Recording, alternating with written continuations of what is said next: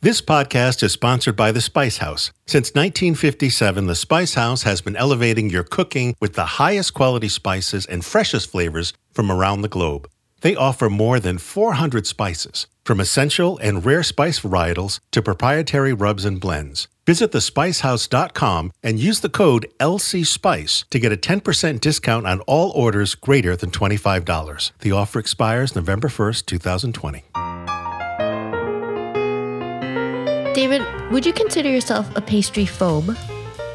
A pastry phobe? You mean pastry phobic? Oh God, look, a pastry, run! Yes. No. I absolutely adore pastry. As a matter of fact, I prefer to make pastry more than any other dough. I prefer to make it more than bread. Bread, I think, is harder to make than pastry. I agree.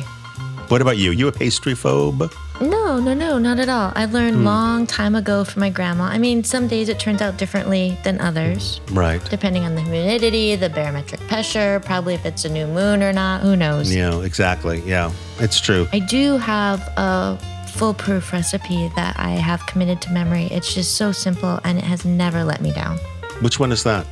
It's just butter, mm-hmm. lard, flour, salt, a little sugar, ice water, but in just the right proportions. Mm-hmm. And it works. Is it equal fat, equal lard? No, it's roughly double, I think, parts butter to lard.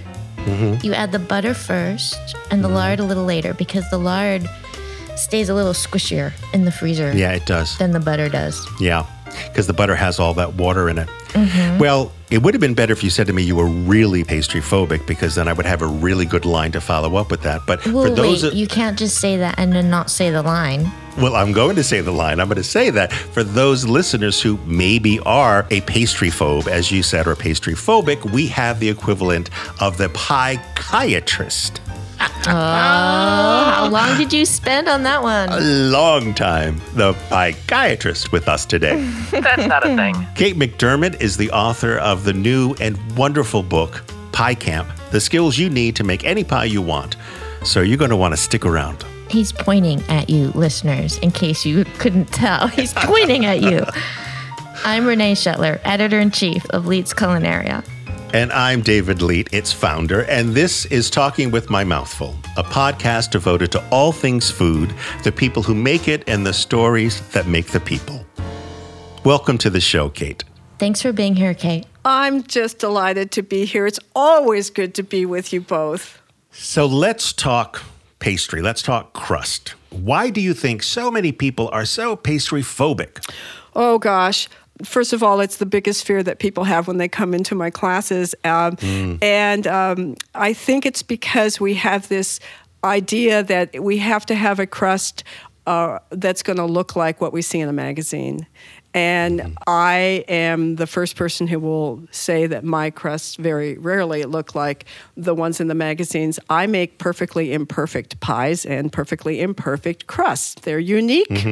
And I like to call them artisan crusts. Oh, there you go. Love that word. That covers a lot of ground. I think if we let go of perfection and allow a dough to do what it's going to do on any given day, because every day they're different. Mm-hmm. They are. Absolutely. Well, and they can smell fear, in my experience. I feel like pastry dough is like a dog. It can smell when I'm scared. Yes, yes. Convinced of that. Yeah. And uh, Oh my. Oh, we have to talk about that one later, Renee. You know, Kate, you've mentioned in your previous podcast with us that you learned at the elbow of your grandmother. And so it became intuitive. And I learned pie making the same way, same exact way. And you don't think about it, you feel it. Yes, you do. It's you you you feel your way through things. We feel our way through life. And mm-hmm. Mm-hmm. I think pie dough on some days you say, "Oh my gosh, it's rolled out beautifully." And then you say, "Well, how did I do that?" you know? Mm-hmm. And then other days it's maybe it's the dough is too hard and what we need to be thinking of is, well, maybe I need to let it sit for a little while and maybe I need to have a cup of tea while, you know, I'm letting it sit. Mm-hmm. But I think kind of we have a little bag of tricks that we collect over our experience of rolling doughs and making pies. And I've often said to my students that the only difference between you and me is that maybe I've made a few more pies, but there's no difference. I just continue to roll out, and you will too. And I think that's part of the problem that people on average, I would assume, make two pies or three pies a year, something in the summer, something at Thanksgiving. And that's basically it. So they're not having that daily or that weekly ritual. Like Alan's grandmother, my partner's grandmother, she would bake something every single day for dessert. That's just the way she was. And so she was really adept at that. So, what do you think, Kate, if you're thinking about the mistakes people make, and you probably see all the mistakes in your pie camp that you have both before in person now and a lot of it now virtually? What are the biggest mistakes that people make? Well, I think one of the biggest mistakes, David, is thinking of it as a mistake instead of mm. a mm-hmm. opportunity for creativity.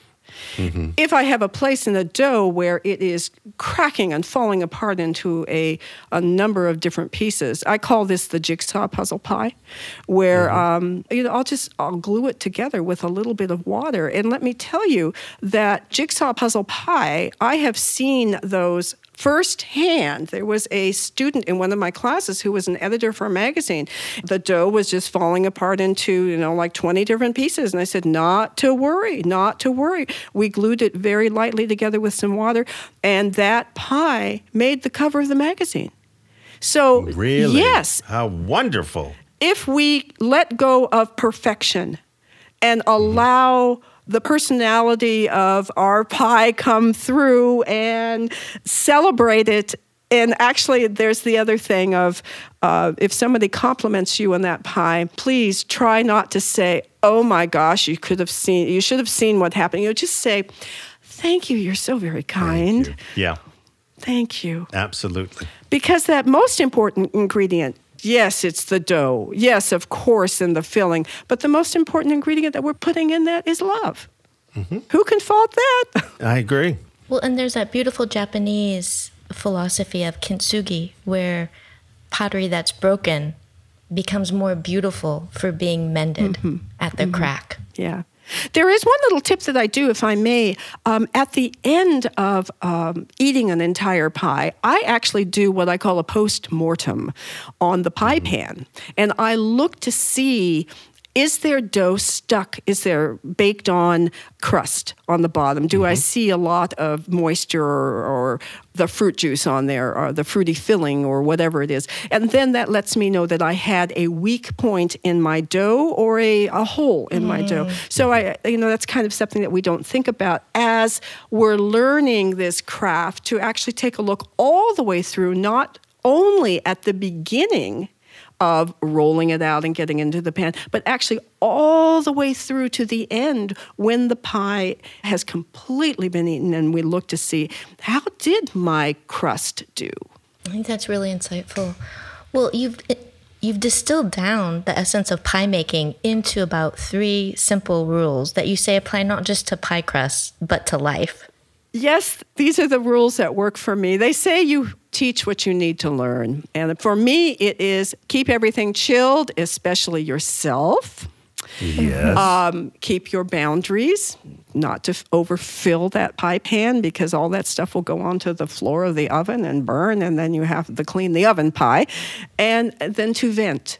And I think venting appropriately, perhaps with a pie, is something that is pretty cool way to keep ourselves with an equilibrium that we're not boiling over. so again, just for everyone, that's keep everything chilled. Yes. Especially yourself. Yes. Mm-hmm. Keep your boundaries. Don't overfill. And to vent, Mm-hmm. to vent properly. And that's something that I need to learn. I do not vent properly. My pies are beautifully vented. My life is very poorly vented. Mm-hmm. I can vouch for that. There's a lot of spillover in my life because I've not vented properly. We're talking about pastry, David. Yes, We're talking yes, I about know. pastry. Yes, yes. Back, back to life here. Okay, keeping things chilled. I think everybody knows they should be using really cold butter or lard. But do you have any other tips or tricks for that? For keeping things chilled? Oh, gosh, yeah. Small things like turning off the lights in your kitchen on a hot day. Turn them on when you need it. You know, make sure uh, uh, that you do have some light. You don't want to be making pie in the dark. Well, maybe you could. you want to wait to preheat the oven. So you can take the time to allow your dough and yourself to chill out and rest. The dough would be, of course, the, the pie pie would be in the fridge while your Right. oven is preheating. And then you can enjoy this little a little breather. That's that, Mm-hmm. you know, keeping yourself chilled. How about if you have hot hands, hold some ice cubes. Mm-hmm. Uh, so that your hands, if you, you're using your hands to be making your dough, of course, uh, so that so that that's just one small thing. You can get the temperature hands down really, really quickly. I freeze butter if it's a hot day and grate it, so that Mm-hmm. um, I don't I don't have to worry about melted butter. Or I freeze my flour. That is just Yeah, I love that. Small that. Mm-hmm. little things. You know, just cooling down your rolling surface, putting bags of frozen peas on there or, or bags of ice or Mm. something on your rolling Mm-hmm. surface. Maybe sticking your rolling pin in the freezer. Yeah, many, many different things can help your dough and you stay chill and, you know, and not to worry about it too much. This is not rocket science. This is Mm-hmm. pie. Right. Well, you have a very interesting section in your book on the pastry section, shall I say, quite technical and filled with jargon. You have this section that's called How to Smush Fat into Flour. I love Include that. a pronunciation of smush, which I love. Smush. I think that's so Yes. so technical and so jargony. Smush. Can you talk to us about the proper way to smush fat into flour? Yes, I can. Smushing is um, something that I love to do. We take the cold fat mm-hmm. and smush it into the cold flour with our cold hands. We smush it. It's a way to get that fat so it is flat. And mm-hmm. you can do this with your fingertips and quickly rub the fat in, or you could even take your knuckles and push down. And you want it to be just an incompletely mixed, smushy mess. Mm-hmm, mm-hmm. We want to have some places where it still looks floury and some places where it looks like the fat's smushed in. And there's mm. just such a wonderful feeling of just smushing. Could almost be borderline in the vent section, right? As you get your energy out on the. Yes, yes, yeah. David, how do mm. you make pie crust? I would love to know. Well, it's different. I don't make it this way all the time, but I cut my butter into half tablespoon pieces. I don't cube them, and I mix them with the flour and the salt, and I put it on the counter. And I roll my rolling pin over it. So I'm flattening them. And I sprinkle with more water. And then I use my bench scraper and kind of fold it over and do it again, almost as if like working with laminated dough. Yes. And the more you do that, these layers of butter get longer and eight inches, nine inches longer, and you fold them over and you get all these incredible layers. I got that from Shirley Corriher, mm-hmm. and I started doing that, and my gosh, it was almost like having a puff pastry for my pie crust. It was amazing. Yes, I keep learning about dough over the years. So mm-hmm. the the main dough that I did in Art of the Pie, I have some new doughs that are in Pie Camp of doing some of those things, David, of folding over and folding over and getting those wonderful layers that steam apart.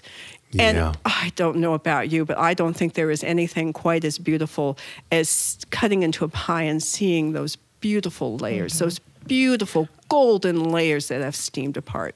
I absolutely agree with you on that. I adore pie. Pie is one of my absolute favorite desserts. That and layer cakes. Now, uh, David, uh, pie is a food group all of its own. I agree with yeah, that. and it's a, a guilt-free food because all of the calories have been baked out, you know, and replaced with love.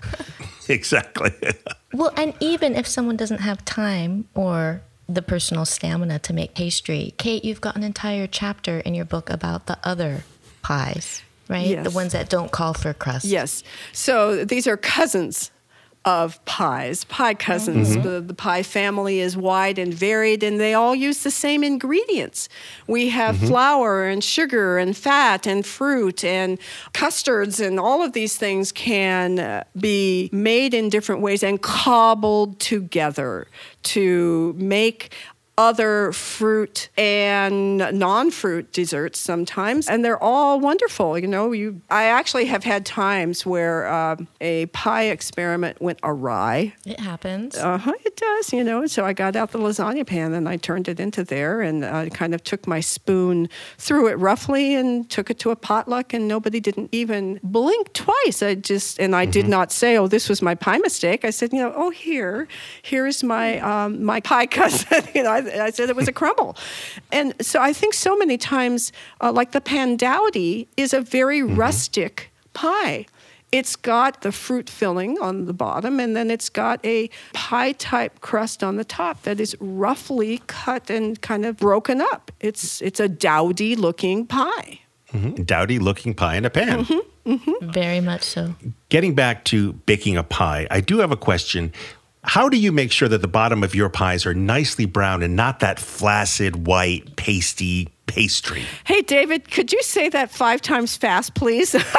I was seeing when I could get the word flaccid Yeah, in there, so I got the okay. word flaccid. I knew that was your objective. I was trying to get that That's in there. pretty good. Well, there are some tricks to uh, getting a, a crust that is nicely browned and crisp.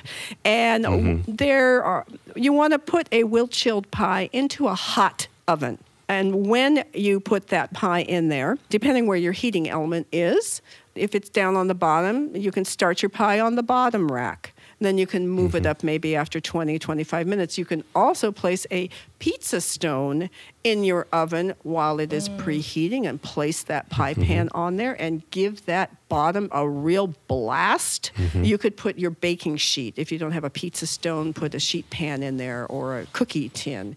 And um, mm-hmm. you know, just get it hot. The main thing is to give that pie, that crust, the dough. You want the dough to become a crisp crust, and to Right. do that, we need it to get a blast of heat on the bottom. Now, Right. knowing your pie pans and knowing your oven are very important things. You just want to make sure that you know that your oven, if it says 425, that it actually is 425 and not 325. Yes. and you do that by how, Kate? You can do that by having a separate oven thermometer that you can put in there to double check. In fact, I jokingly have said in classes if you have three extra ones, three oven thermometers go in there, and if two of them agree, then that's the temperature. But you can also do a little thing that I call it the toast test. The toast test allows me to find where I have hot and cool spots in the oven. Now, that may not seem like it's particularly something that you may not need, but you know, just knowing, you know, um, information is knowledge is power, as they say. So I want to be able to know um, what my oven is actually doing. So I take white bread. I go to the like uh, the stuff that you would get at the dollar store, and I lay it out directly on the oven rack. On my oven racks, it takes 15 pieces of bread, five in each row. There are three rows. And I turn my oven on to 325 and I let it toast. And then I pull it out and I have a visual record of what my oven is doing. I can look at that all those 15 pieces of bread as as if they were one large piece of toast. And maybe I can mm-hmm. see that where it is towards the front of my oven, maybe it is gets a little browner there. And maybe towards the back left-hand side, it's a little lighter. And maybe mm-hmm. my interior part is just this beautiful color, you know, whether or not. And so that allows me then to see, well, maybe I have a hot spot up, up here in the upper part, or maybe I have a hot spot in the back part. If mm-hmm. and that I could use that information if I wanted to to either avoid that hot spot or to use that hot spot. That's so smart. That's very smart. I've done that, and I was very shocked to find out that my very expensive oven had very uneven heating. Mm-hmm. And I had to have them come back several times to get it calibrated Mm-hmm. properly. And I But made all the difference. wouldn't it be great if we could test drive ovens like we can test drive cars? that would be great. Mm-hmm. I have the very good fortune of having been able to bake in ovens all across the country and in Europe, and of all makes, models, and ovens that were entry level ovens and ovens that are very, very expensive ovens. It doesn't mm-hmm. matter the name. It doesn't matter the price, and you mm-hmm. can have two ovens that are exactly the same, side by side, and they bake differently. And that's one of the greatest obstacles we as a website face. Because people say, I did exactly what you said, but their oven may be off. And definitely, I understand that completely. So the words are know your oven. know your oven. Well, with that wonderful nugget of wisdom, Thank you so much, Kate, for stopping by again. We always love having you on the show. Thank you to both of you and be happy, make pie. It's such a pleasure, Kate. Thanks. Kate McDermott is a speaker, teacher, and the author of the James Beard Award nominated book, Art of the Pie. Her newest book, Pie Camp The Skills You Need to Make Any Pie You Want, just came out. Kate is now teaching virtual pie camps, and you can find out more about that and all about Kate at artofthepie.com. Thanks so much, Kate. Thanks. Thank you. This podcast is produced by Overt Studios, and our producer is the sometimes crusty Adam Claremont. You can reach Adam and Overt Studios at overtstudios.com. And remember to subscribe to Talking with My Mouthful wherever you download your favorite podcasts. And if you like what you hear and want to support us, consider leaving a review and rating on Apple Podcasts. We'd like to thank our sponsor, The Spice House. Remember, you can get a 10% discount on all their carefully curated world spices by going to thespicehouse.com and using the code LCSPICE. The offer expires November 1st, 2020. Ciao. Ciao. A very frightened ciao. That look on your face. maybe, maybe you could pick up that chow from somewhere else. That's a very frightened chow. Um, I must have looked like a I wish you guys could have seen a look on his face. Oh my God. I must have looked like a deer in headlights. oh my god! Ciao.